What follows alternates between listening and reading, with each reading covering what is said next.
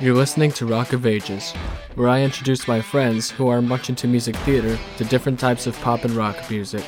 And sometimes they'll introduce me to some theater music.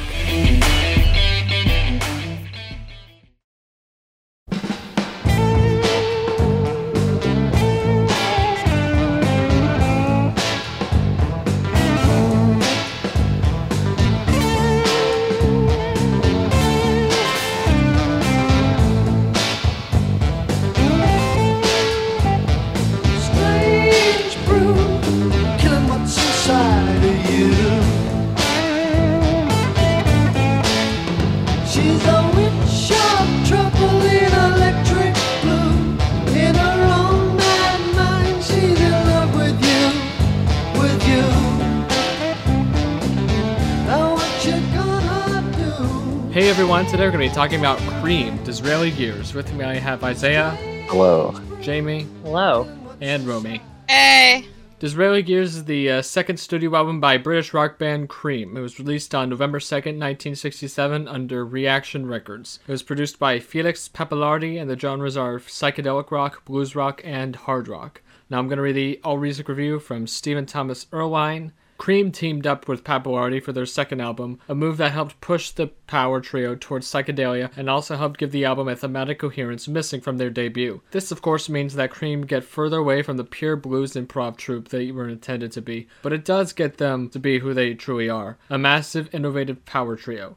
The blues still courses throughout Disraeli Gears. The swirling, kaleidoscopic Strange Brew was built upon a riff lifted from Albert King, but it's filtered into saturated colors, as it is on Sunshine of Your Love, or it's slowed down and blurred out, as it is on the ominous murk of Tales of Brave Ulysses. It's a pure psychedelic move that's spurred along by Jack Bruce's flourishing collaboration with Pete Brown. Together, this pair steers the album away from recycled blues rock towards its eccentric British core. For with the fuzzy freakout Swallober, the music hall flourishes of Dance the Night Away, the swinging Take It Back, and of course the old music hall song Mother's Lament. This is a very British record. Ew. Even so, they, this crossed the ocean and also became a major hit in America, because regardless of how whimsical certain segments are, Cream are still a heavy rock trio, and Disraeli Gears is a quintessential heavy rock album of the 60s. Yes, its psychedelic trappings tie it forever to 1967, but the imagination of the arrangements, the strength of the compositions, and especially the force of the musicianship make this album transcend its time as well.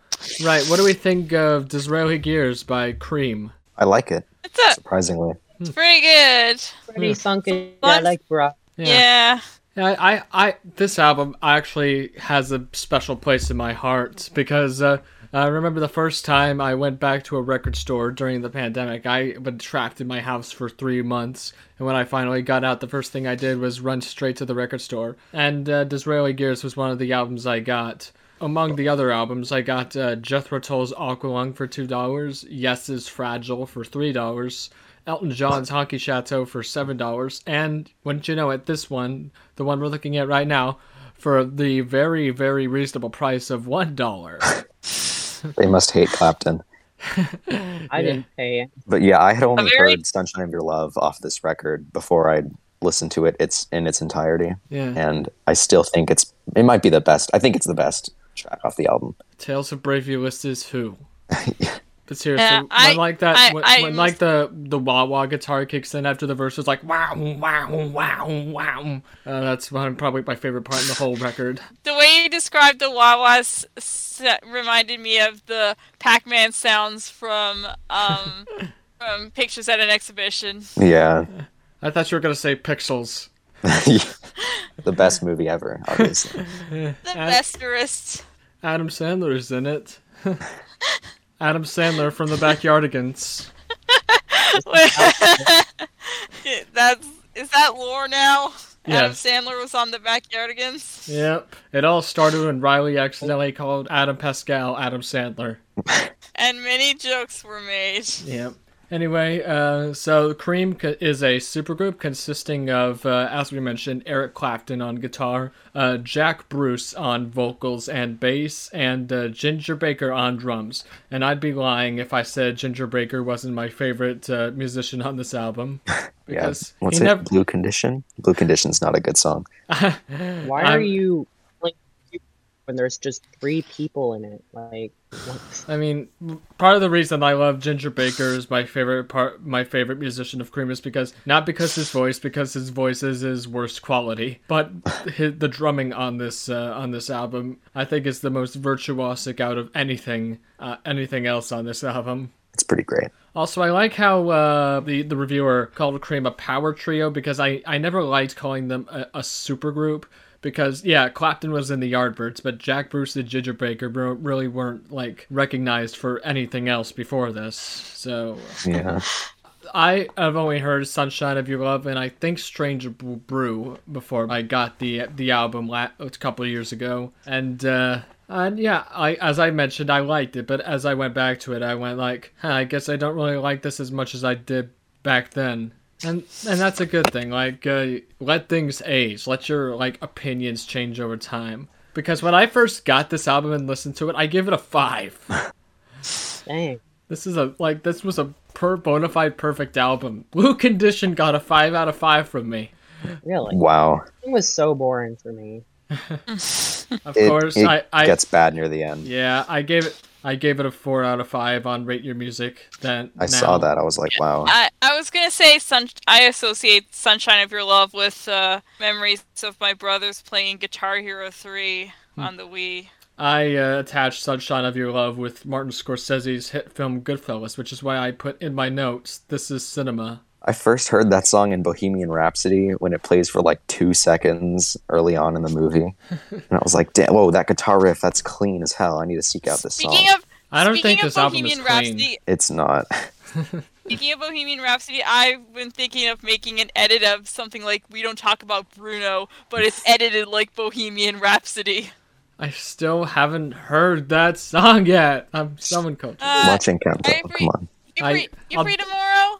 I'll yeah, I'll watch it next week, guys. I swear. Yes. My Disney Plus Like, ac- uh, yeah. my Disney Plus account hasn't been disabled yet, so I still have time. Yes. Do it now while you still have the time, Yes. All right. Uh, anyway, before it's too late. anyhow, uh, I wrote in uh, for World of Pain. It gave me Queens of the Stone Age stoner rock vibes. Uh, I don't really know much about stoner rock. Jackson does, but he hasn't appeared in an episode in ten weeks. So Uh, Queens of the Stone Age. They had another song on Guitar Hero 3. was it? No one knows. No, it was uh, threes and sevens. Because I, I'm That one. surprised because I thought No One Knows was the only song that they ever did. No one knows slaps. Yeah. Like that whole album slaps. It's really good. I do have it on the wheel, so maybe we'll get it someday. Mayhaps. Probably my, my favorite part of World of Pain is when Ginger's doing the little drum fills before the chorus, and then the chorus is just complete falsettos. There are falsettos all over this album, and they they sound pretty cool, almost ethereal, really. But what I don't like, Yeah. what I don't like about that song are, is like the lyrics. Outside my window is a tree. Outside my window is a tree. It's only calling me. And to me, that is like the rock equivalent of the curtains are blue. Have It's you- top notch lyricism. Yeah. The map, you guys. Yeah. Show this show this song to your English teacher. Anyway, uh Dance the Night Away. Um I think Van Halen did it better when they just took the name of that song and didn't keep any of the lyrics or melody. I was thinking of that, and then I saw you posted that in your notes. I'm like, damn it, I was going to make that joke. Yeah. Dance Night Away is actually one of my favorites on here. But yeah. I don't know. I, I like it a lot. Yeah, but when, when like the guitar is like ba ba ba ba ba, it just gets louder. yeah. And then we get from one of the greatest songs of all time, according to you, to Blue Condition. Oh, God. The man sounds so bored when he's singing it.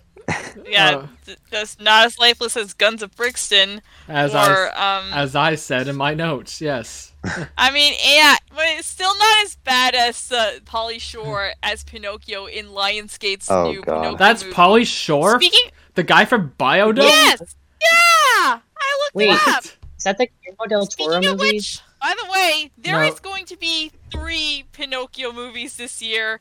Oh, no. Uh, Who's that th- th- Pinocchio movies. that- Who gives a shit about Pinocchio? Wow. No uh, one. It's in the public domain. Uh, well, one of them is gonna be one of them is gonna be a live action remake of the Disney one, Oh my with god. where Keegan Michael Key is the fox, I and thought he was gonna be Pinocchio. Chris That's Pratt fine. is Pinocchio. He's so cool. He can truly never lie. He's so cool. That's what you Oh my god. Oh my. And cool and then there's gonna be Guillermo del Toro's Pinocchio, which is going That's to the be one I'm the best interested one. That's the one I'm I gonna like look him. forward to. Yeah. And then there's the Polly Short Cool. Pinocchio, which is surely gonna get a 0.5 out of 10 on Letterboxd. Directed by Leslie Lee Boginski.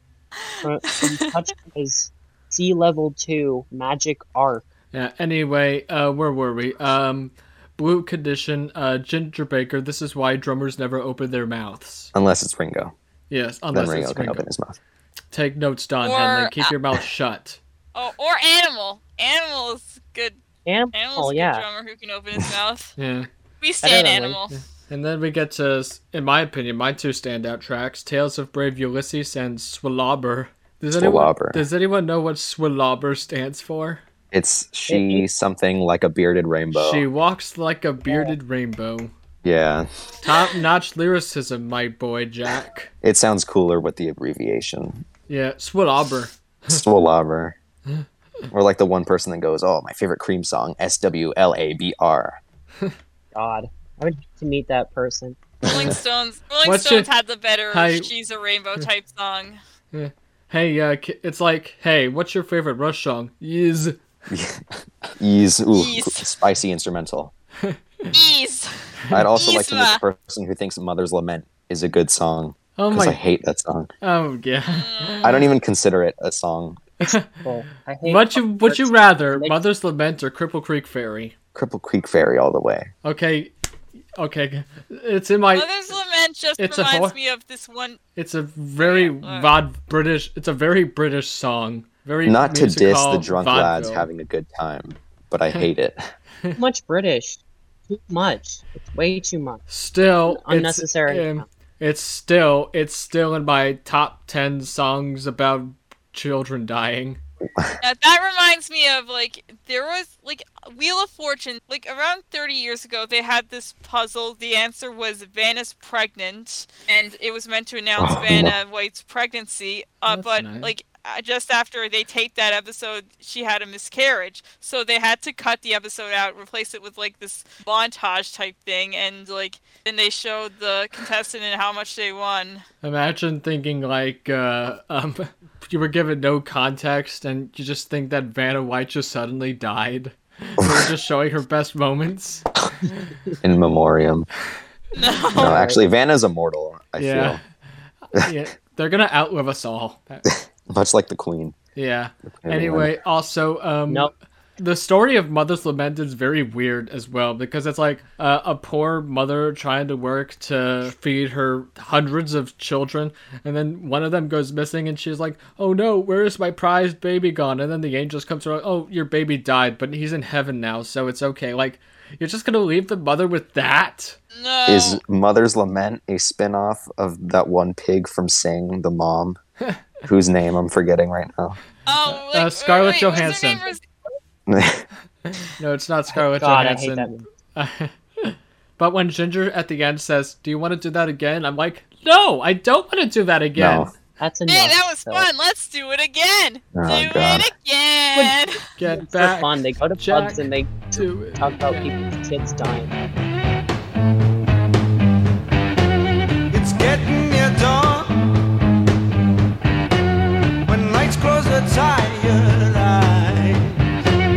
I'll soon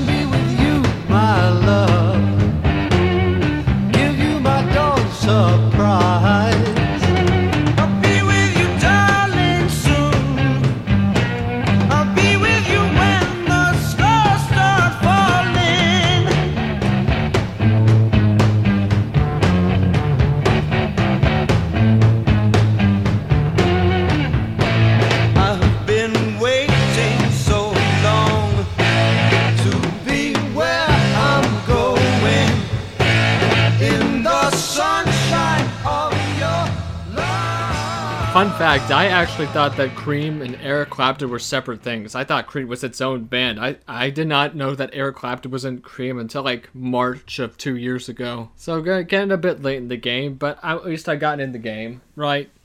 Also, it should be Yes. noted that uh, Clapton only has like two lead vocals on here. I mean, he sings plenty of lead vocals on this album, but the only two songs where it's just him singing are uh, "Strange Brew" and "Outside Women Blues." Well, I mean, He's really Strange- letting his misogyny showing Strange Brew on is the a good outside song. women blues. Strange That Brew is a good song. Oh, but yeah, want to talk women, about am I right? yeah, want to talk about Eric Clapton's gamer moment. Oh God, he mm. has had he's had way too many gamer moments in his life.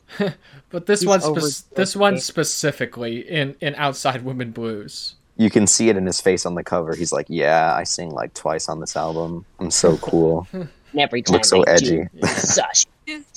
He is, but is he as cool as Chris Pratt? I Chris Pratt saying something in the song. He said that Like, Hustler in his I want to get. Wait, no, we should get Chris Pratt to record the entirety of Disraeli Gears. We could get Chris, Pratt in is Eric. Clapton in the Eric Clapton biopic. That'd be so good. I'd actually watch that though. I would watch that. I would put that on watch this unironically.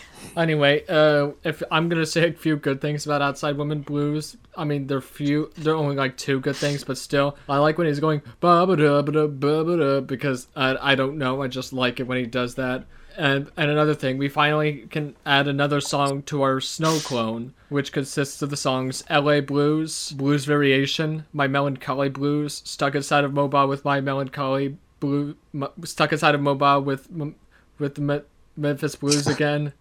I'm, I'm tumbling the words. And now Outside Women Blues. So now we have Stuck Inside of Mobile with My Melancholy Memphis LA Outside Women Blues Brothers Variation. Again. Beautiful. and D Dabba Die by Eiffel 65. And uh, I don't know. There's like a bunch of movies with the women or outside. We're forgetting um, Blue Monday inside out- by New Order. uh, Three like, colors we could blue. do like by- Up his outside of locks. mobile with my melancholy Memphis, LA blues, so it, Bo Burnham, inside outside women blues. Well, Like, get- wait, just wait till we get to Bo Burnham. at the end of our respective podcasts, the snow, the blue snow clone will be so big it'll it'll be a monster. anyway, uh, "Take It Back" is a song about uh, about British people burning their drafts so they don't have to go to the Vietnam War, and it's undercut by like a a bunch of people like cheering to the band as they're playing the song. Like it's a fine song, but it's not worthy of cheering while they're playing it. Yeah, no, I never understood that. I was like, why would you leave that in? Well, the Yeah. truth is they weren't Uh, cheering at they weren't cheering at the band. They were cheering because they found out the release date for Owl House season 2B. No one? No one? Uh, yeah. I don't They're- watch the album. Yeah, yeah. They're cheer. I actually they're cheering Yeah. because they they're cheering because they saw the trailer for Winning Time on HBO. Uh, They're cheering because the album's almost over. just one more it's just one more minute and a half song. Gee, I hope it's not a cheap throwaway about a baby going to heaven. Yeah, I hope it's not British. oh no! Okay. I will say this though. At least For as much as we're pooping on the album, it is short. It's like only 32 minutes long. Yeah, very friendly. It's good. Like I'm sounding all sarcastic, but like there, most of the songs on here are pretty good. Yeah. Also, uh, we uh, we're going wrong. It's uh, that was the only other song we forgot to mention, but I like its like atmospheric vibe stuff. I I'm not don't gonna how I feel about that song. I'm not gonna listen to that song for every day for the rest of my life. But when I just need to chill down, I'll I'll put that song on. I should also note that uh, my enjoyment from this album came mostly to the part that I was drowning Eric Clapton's guitar solos out, and so I could just hear Ginger Baker's fascinating drumming.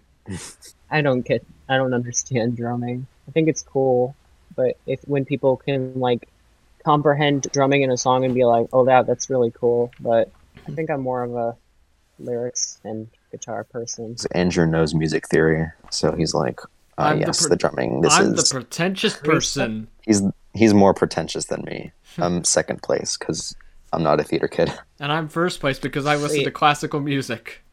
I'm one thousandth place because I was in a musical version of the Lorax movie. Did you guys sing I'm- How Bad Can I Be? No, it was fucking bullshit because it had every single song from that movie except that song, and I wanted to sing it so bad, but they didn't let us. They saw, they let us sing every single other song from that movie for that musical when I was a little kid. But not that one, which was At least let it favorite. grow. At least let it They grow was in there. Did grow, and I was side of the delivery guy. Let, let it grow, like like the Clapton song. Yeah, I- oh my god! Oh my god! Eric Clapton uh, wrote the anyway, Lorax anyway. soundtrack. I'm probably in like tenth place of that thing you just mentioned because um I listen to jazz music. You like jazz? You like I dabble in a bit of Japanese jazz. There's and one I- YouTube I, one YouTube video I found. I also know, and you also listen to Steely Dan, so that's a. This is perfect. You can't fool me. Public Yeah. radio. Anyway, um, anyway, I've uh, been hinting at my disdain for Eric Clapton for since the Jesus Christ Superstar episode. No, you'll have to listen to that episode if you want to know why. I even I forget. I think I think it's because one of the girls in who is marrying in Jesus Christ Superstar, she was one of Eric Clapton's backing vocalists. But anyway, Interesting. Anyway, uh, now I'm finally going to spill the tea on why I despise Clapton. And it's not really a good story. It's not a, like a soap opera off the edge of your seat. It's not. Re- it's a bit of a bad story, honestly. And like every bad story, we start off with the Beatles. Yes. Great.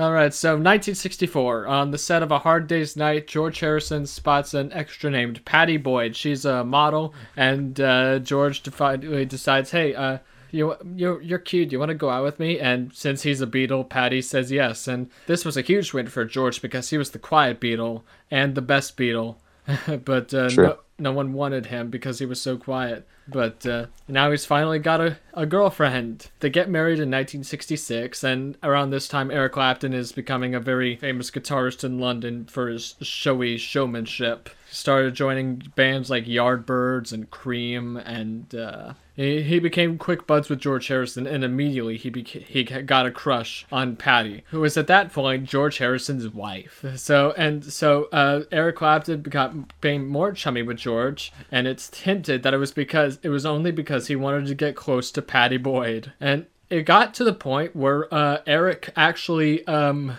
dated Pattie's sister just to get close to Pattie. And uh, anyway, 1970 begins. The Beatles break up. Uh, George and Eric go on tour with the band called the Delaney and Bonnie and Friends. And uh, Eric recruits the, the, the guys in that group to record an album called Layla and Other Assorted Love Songs under the uh, under the name Derek and the Dominos. And it's basically just two discs about of love songs dedicated to George Harrison's wife. And uh, I can't believe that when I was like 16, I think. No, f- yeah, 16. I, I, I, I actually thought that that was a romantic gesture, but looking back at that, I'm like, Jesus. Andrew hates Sims apparently. Uh, seriously, like Wow. Eric S to Clapton. I to the M to the P.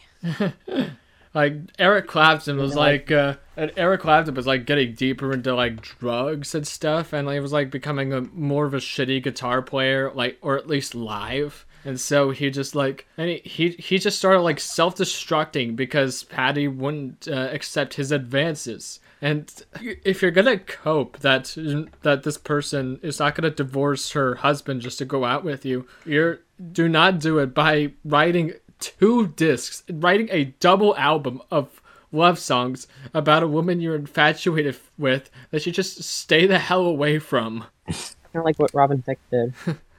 So does that mean that you hate Layla? I mean, it's a fine song, but the outro was the outro is better. Um, Fair point. I was obsessed it- with that song. anyway, Yeah. For quite some anyway, I love the outro. so Anyway, continuing on the story, um, they brought Clapton back in 1974 for a sort of comeback album. It's not a good album, and we will not be getting to it on this podcast. Also, at this point, uh, George and Pattie were having mar- marital troubles, and uh, when George was away at on his North American tour, uh, Pattie was like she had an affair with uh, Rolling Stones guitarist uh, Ronnie Wood, as well as Clapton. Not because they were in love, but just to spite George Harrison. D- and George, as a as like a response, did a cover of the Everly Brothers' "Bye Bye Love" on his album Dark Horse. It's not a good cover, and it's not a good album. We will not be getting to it on this podcast. And anyway, uh, George and Pattie realized that their marriage was doomed, and- but and they decided to divorce amicably before any more damage could be done. And uh, so Clapton uses this opportunity to swoop in and be the big, strong man that Pattie needs right after she got divorced. And this time she actually does agree to be his uh, wife. And they get married in 1979. George is at the wedding, mind you. no. But it's okay because he has a new wife now. and he and and to make he, like- matters even more awkward, Paul and Ringo are there too. Didn't George like have an affair with Ringo's girlfriend? at one Oh point? yeah. Oh, I forgot to mention that. and but yeah, uh, I believe George said to Eric, "You want my wife? You can have her." Indeed. And uh, and he know, also referred to Clapton as his bro- his husband-in-law. I think it's really funny that when you said why you disliked Eric Clapton, it would be about because he's like really racist and like don't worry, I'll get to that. Um, but I, I'm still on my first part of my Clapton rant. ten hours. Yeah. Um, uh, Clapton and Pattie, they're married for throughout the 80s, but it's a very loveless relationship because throughout the entire decade, Clapton just abuses her, mistreats her, rapes her on occasion.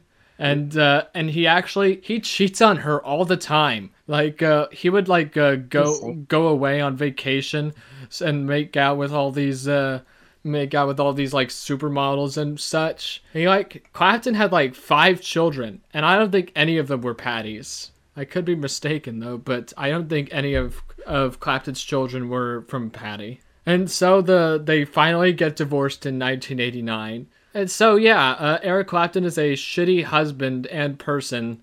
But hey, that's not all. Turns out he's also racist.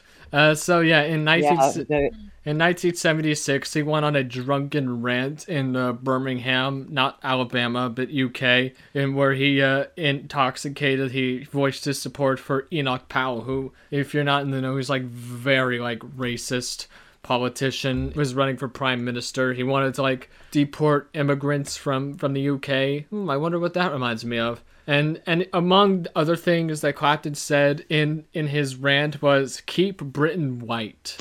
Yeah. And I I have to say that's a very bold words for a man who mainly covers like black artists. exactly like he gets his whole like sound from like black artists who like invented like the blues genre and Yeah. shit and rock and roll Yeah. in general. And it's So, and it's instead of like instead of like apologizing for his he he condoned his actions, but instead of apologizing for them, he just like weaseled his way out of the situation by saying like I'm not racist. I play black artists, and I had a black girlfriend once. The classic. So yeah, he and he even said that he still like sup- supported supports what Enoch Powell stood for. So so you think that would be uh, bad, but that's not all. He's also an anti-vaxxer.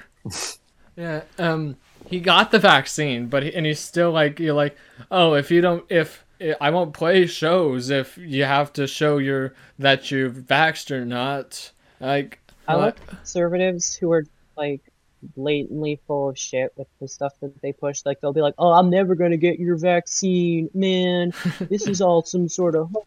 And they're just like, "Well, you can't make money. You can't go around doing your jobs if you're gonna try to get everyone else sick." So they just get it. It's private and pretend like they've still like Yeah. against the whole. Thing. Yeah, like uh, I believe last week So I believe last week Clapton said that people that were vax uh, vaxxed are under mass hypnosis. hmm I saw that on Twitter. Yeah, Eric, I'm kind of surprised that Eric Clapton hasn't been on Tucker Carlson's show yet because they have a lot in common. They're both uh, racist, they're both anti-vax while they still got the vaccine, and they probably both hate Neil Young and what he stands for. live Tucker reaction. Uh, you said something about um your dream slash nightmare Tucker Carlson episode is where he gets Eric Clapton on and they talk about why vaccines and Neil Young are bad and why Joe Rogan is good. Yes, that that is that is my that is my, my dream and my nightmare. Why is it my dream? I like that because I want to make fun of it. But since we're on the subject, I now want to go on an like- extended rant against Tucker Carlson. Oh, great. All right, so let's go. Um, so yeah, we already brought up that he's uh, anti-vax. Like I just hate this man and what he stands for. He is not a news anchor. He is a fearmonger, a propagandist. I liken him to a modern day Joseph Goebbels. Just a dipshit that has too much power. Yeah, like I I don't like most like Fox News stuff. Like I don't like Sean Hannity and his politics, but at least I respect him because at least he told his people to get vaxxed. Tucker Carlson, meanwhile, is like he's outright telling people to make fun of people and like attack them if if they're publicly vaxxed. Like I mean, these people will follow his every whim it's it's disturbingly scary. Like uh, Tucker Carlson is not a messiah, people. It, compare him to Close to the Edge by Yes, and ask to yourselves, could he really do that? No, no one could do it. Exactly. Could you really? I mean, I just hate this man so much. Oh my, I think this is the farthest down a rabbit hole we got. anyway, where were we? Oh yeah, Yeah. um, Eric Clapton is the Tucker Carlson of music. This reminds me of those memes where it's like a screenshot of Discord, and it's just like Andrew being like, "Hey, you want to talk about Eric Clapton? Sure." Andrew started a call that lasted twelve hours. Uh, really, Yeah. And you want to know the funniest part about all of this is I still kind of like this album. Yeah. And that's what this is all about. yeah. Music. it's It's all about separating art from the artist. Indeed. You thought the leaden winter would bring you down forever, but you rode upon a steamer to the violence of the sun.